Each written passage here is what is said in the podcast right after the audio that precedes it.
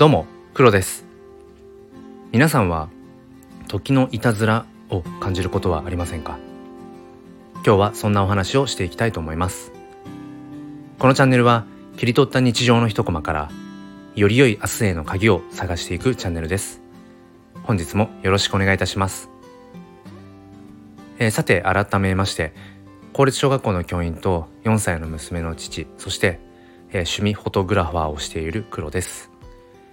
えー、今日のテーマは時のいたずらについてお話をしていきたいと思います。えー、まあ時のいたずらってちょっとね文学的なんですけど結構自分ではこのネーミングというかあの言葉を気に入っていて、えー、まあ、先日あの、まあ、とある場所で、まあ、昔の教え子にばったり会ったんですよね。で、まあ、彼女は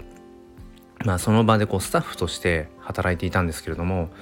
まあ、初めは全く気づかなくてでふとした時にその名札の名前が、うん、目に入ってあれ？もしかしたらと思って、まあ、その彼女にちょっとこうあのもしかしたらっていうような感じで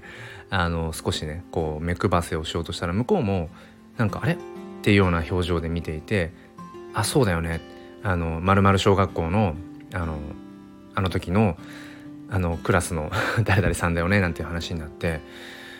えー、僕は彼女を56年生の時に担任をして、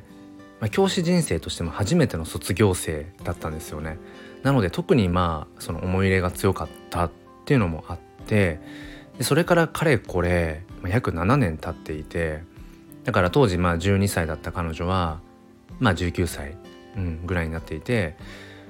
あの本当に初めは全く気づかなくて、うん、でもよくよく考えると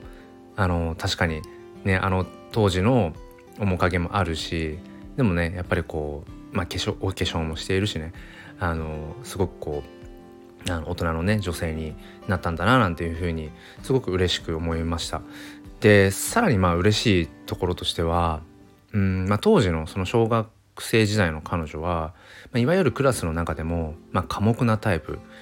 あのみんなの前でね何かこう発言をしたりだとかっていうのをするようなタイプではなくてすごく物静かな、うん、でもあの絵がすごく上手でで僕も絵を描くのが好きだったからよくその絵の描き方をねあの教えてくださいなんて言われて教えたりなんかしていて。で卒業してからも年賀状のやり取りは続いていてでまあ毎年彼女がねこう年賀状に書いてくれくれる絵なんかを見ていていや本当に上手だなって思いながら、うんまあ、そんなふうそんなね道に進むのかななんていうふうに思っていたんですけどまあその彼女がそのたまたまね先日会ったその場所でスタッフとして働いていた時の姿が何て言うんでしょう当時の姿からは想像できないような本当にそのうーん何て言うんでしょうかもうハキハキとあの明るい表情で接客をしていてだから余計にね気づかなかったっていうのもあるんですけどあこんなに変わったんだななんていうふうに本当感慨深くてあの親親のような、うん、もうむしろ親心 に近いのかななんて思いながら。でその時にふと思ったのがうんこれってその彼女がもともと持っていたあの気質の部分があの何て言うんでしょうこう年月とともにこう開いていったのかもしくはまあ、彼女がそのね卒業小学校卒業してからの約7年間の、まあ、環境、まあ、環境っていうのはその場所もあるしあの人との出会いもありますよね、まあ、それも環境だと思うんですけどその中であのこう新しく、うん、芽生えていった部分なのかそこは分からないんですけれどもあこんなに変わるんだなと思ってその内面的にも外外見的にも内面的にも。うん、で僕はねその当時は20代でで今まあ30代なんですけど、まあ、そんなにこの7年間で大きく何かが変わったかというとそうでもないとは思っていてでもその10代の時の7年間ってこんなに大きいんだなって本当に改めてしみじみと感じました。うん、だからそのやっぱり環境って大きいなって思っていてそのね彼女のその話じゃないけれどあのどんなものをうちに秘めていて、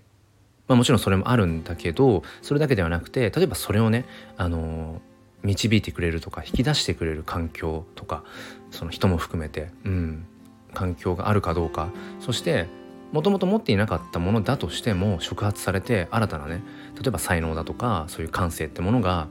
あの出てくるっていうこともあると思うし本当にそのどんな人と出会ってどんな場所でどんなことをしていくかっていう環境って本当に大きいなっていうふうに思いました。でおこがましくもそのね成長した彼女を見て、えーと、当時のねあのまだまだあの教師始めたてのね頃のあの僕がね何かしらその彼女の,、えー、その未来にねより良い未来につながるためのあの環境のまあ一つであったなら嬉しいななんてことをあの思いました。えー、そしてこれからもねあの今自分が受け持っている子どもたちそしてこれから出会う子どもたちに、えー、できることを、うん、僕にできることをそのね考えていきたいななんていうふうに改めて思いました。